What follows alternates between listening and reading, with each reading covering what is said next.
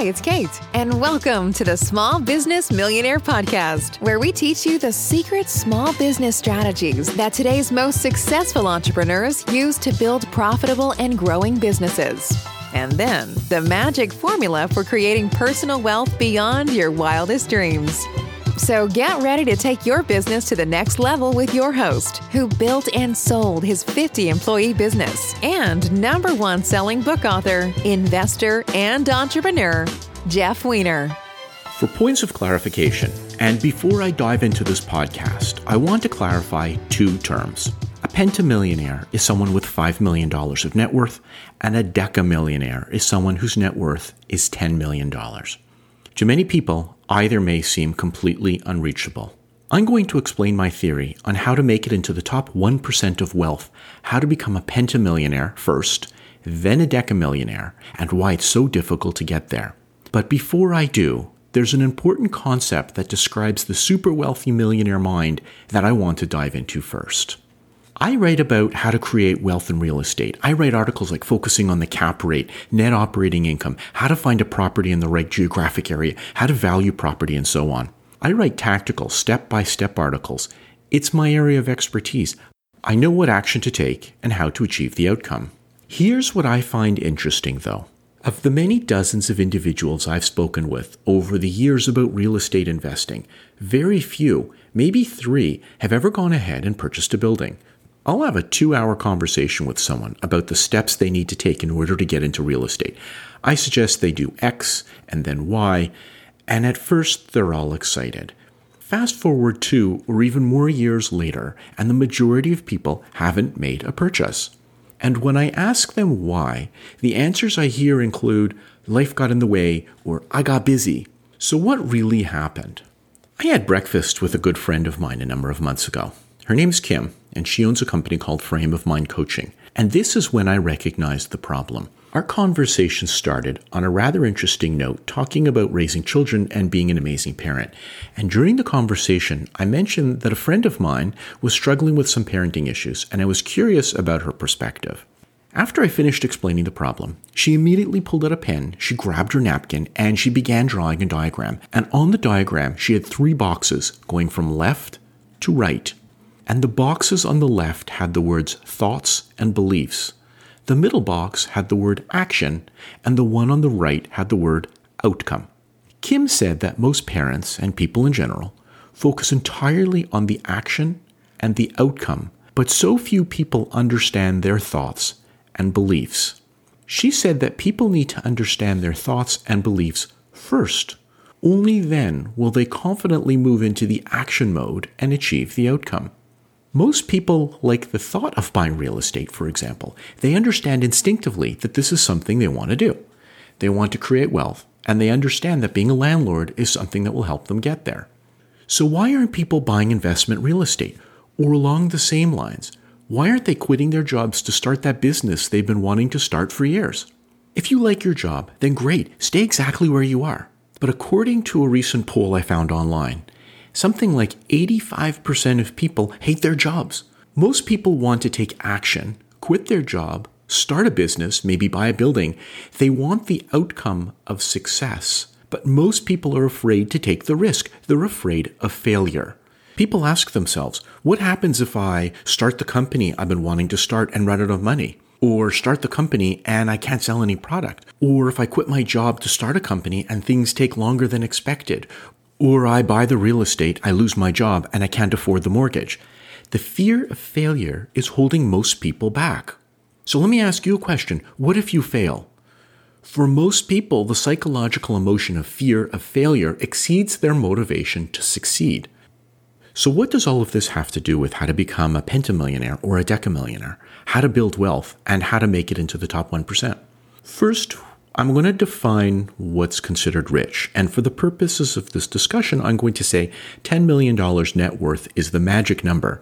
But to make it into the top 1% of wealth in America, the actual number is $10.3 million. And again, that's otherwise known as a decamillionaire. So if your net worth is between 1 to $5 million in America, that will put you into the top 1.8% of the population. And those with a net worth between 5 to 30 million dollars in America, otherwise known as very high net worth individuals, are in the top 0.2% of the population. And if you have $30 million net worth or greater, otherwise known as ultra high net worth in the US, you are in the top 0.02% of the population. And to achieve that kind of wealth, to become a decamillionaire, requires that you take some potentially significant risks. Sure, you can get a job, climb the corporate ladder, and become a high earning executive, making a million dollars in salary. Put away $400,000 a year for 10 years, let's say, invest in the stock market, compound your investments for a few years, and you can achieve $10 million in net worth. For most people, finding a job paying a million dollars a year just isn't that attainable. And I'm not suggesting that there's anything wrong with amassing a net worth of 3 million or 5 million. That's a very high number and can be done with earning a decent salary, being disciplined with your savings, and earning a good return on your portfolio. But the point of this podcast isn't to explain how to become a millionaire. The point of this podcast is to explain how to become a decamillionaire and how to make it into the top 1% or top 0.02% with upwards of $30 million or more. So, what's different between amassing $5 million versus 10 million or $20 million? The higher up the wealth stack you climb, the more you need to earn and the better you need to save. And that brings me back to the point I was making earlier. You see, many people want to climb the wealth ladder and make it to 10 million of wealth or even more. At least I'm going to presume that to be the case for the people listening to this podcast. Most people are not willing to take the risks required in order to get there. Remember earlier, I said the psychological emotion of fear of failure exceeds most people's motivation to succeed, and consequently, most people don't take the necessary risks required in order to become rich. There's another problem though. Many people do take the risk, they start an amazing company and make millions of dollars in profits. Then they waste the money on fancy boats, cars, and homes and don't know how to save. So let me review the four steps to become a decamillionaire. Number one, you need to get comfortable with taking risk.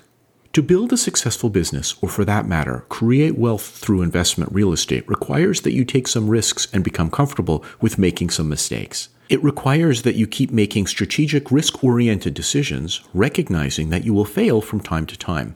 But you will succeed more often than you fail. Over time, as you succeed, your bets will become larger, and so will the rewards. And if you keep doing that over and over and over again, and you are disciplined with your saving and investing, you will become rich. Most people want the outcome. They might even understand what actions they need to take in order to achieve the outcome. Most people, however, won't take the risks required in order to achieve the outcome. And for that reason, the majority of the population, 99% to be exact, won't achieve the level of wealth that will put them into the top 1%. For those who are willing to take the risks, many have a spending problem and they spend more than they make. And if you keep doing that year after year, you also won't create wealth. Number two, this one has to do more with thoughts and beliefs.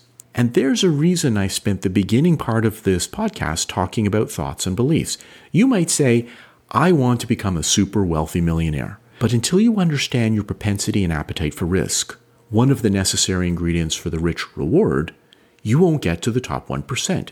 And until you address your fear of failure or whatever else is holding you back, you won't move to the action stage. Now, the action stage requires you to take risk. The action stage requires that you take repeated, strategic, calculated risk in business. I'm not trying to trivialize all of the elements required to create super wealth. In his book, The Millionaire Mind, Thomas Stanley cites a number of variables as part of what he calls the success factor. And that includes things like being well disciplined, having a supportive spouse, working harder than most people, having strong leadership qualities, and many more. And yes, all of those are important. But sitting at the top is the presumption that you earn bigger dollars. And in order to even earn bigger dollars, you need to understand your thoughts and what's holding you back from taking some of the risks you know you might want to take, but that you aren't taking. In other words, that investment triplex you would like to purchase or that business you would like to start, what's holding you back from moving forward? Number three, you need to save much more than you spent. And I touched on this very briefly just a minute ago. The top 1% millionaire mind requires that you understand not only how to earn bigger, but how to save bigger as well. I've written extensively on my blog, The Kickass Entrepreneur, about living below your means. It's difficult to save if you're spending more than you're making. So if you can grow a business, for example, to produce $500,000 a year in profits, and you can save a quarter of a million dollars of that every year, not including taxes, of course, then you're well on your way towards becoming a decamillionaire. If, on the other hand, your business produces a profit of a half a million dollars a year and you borrow and then spend $750,000 a year, you're not going to create wealth. Number four, you need excellent compounded rates of return. And I stress the word excellent, so let me explain that. In the example I just described, if the business owner can manage to save a quarter of a million dollars a year in profits and earn an 8% rate of return, in 10 years, they'll have $4.7 million. I know this might sound like a stretch, but increasing the rate of return by only 2% a year from 8% to 10%, compounded for 10 years, will yield $5.4 million. And I'm going somewhere with this, so hang tight. Now let's take the rate of return up to 15%. In 10 years, that will be $7.2 million. A 15% rate of return sounds too good to be true, especially considering the rates of return from the stock market are only in the 8 to 10% range. But I'm not suggesting that you invest in the stock market, or for that matter, index funds or ETF funds. Again, I've written on my blog about how to achieve a greater than 10% return year over year, and I even wrote a real estate post that discussed how to buy an apartment building and make a whopping 110% return in three years. Achieving these types of returns isn't easy, of course, otherwise, everyone would take these risks. But that brings me back to the main point of this podcast, which is in order to become a decamillionaire, to make it into the top 1% of wealth, you need to take strategic risks and must be willing to make mistakes.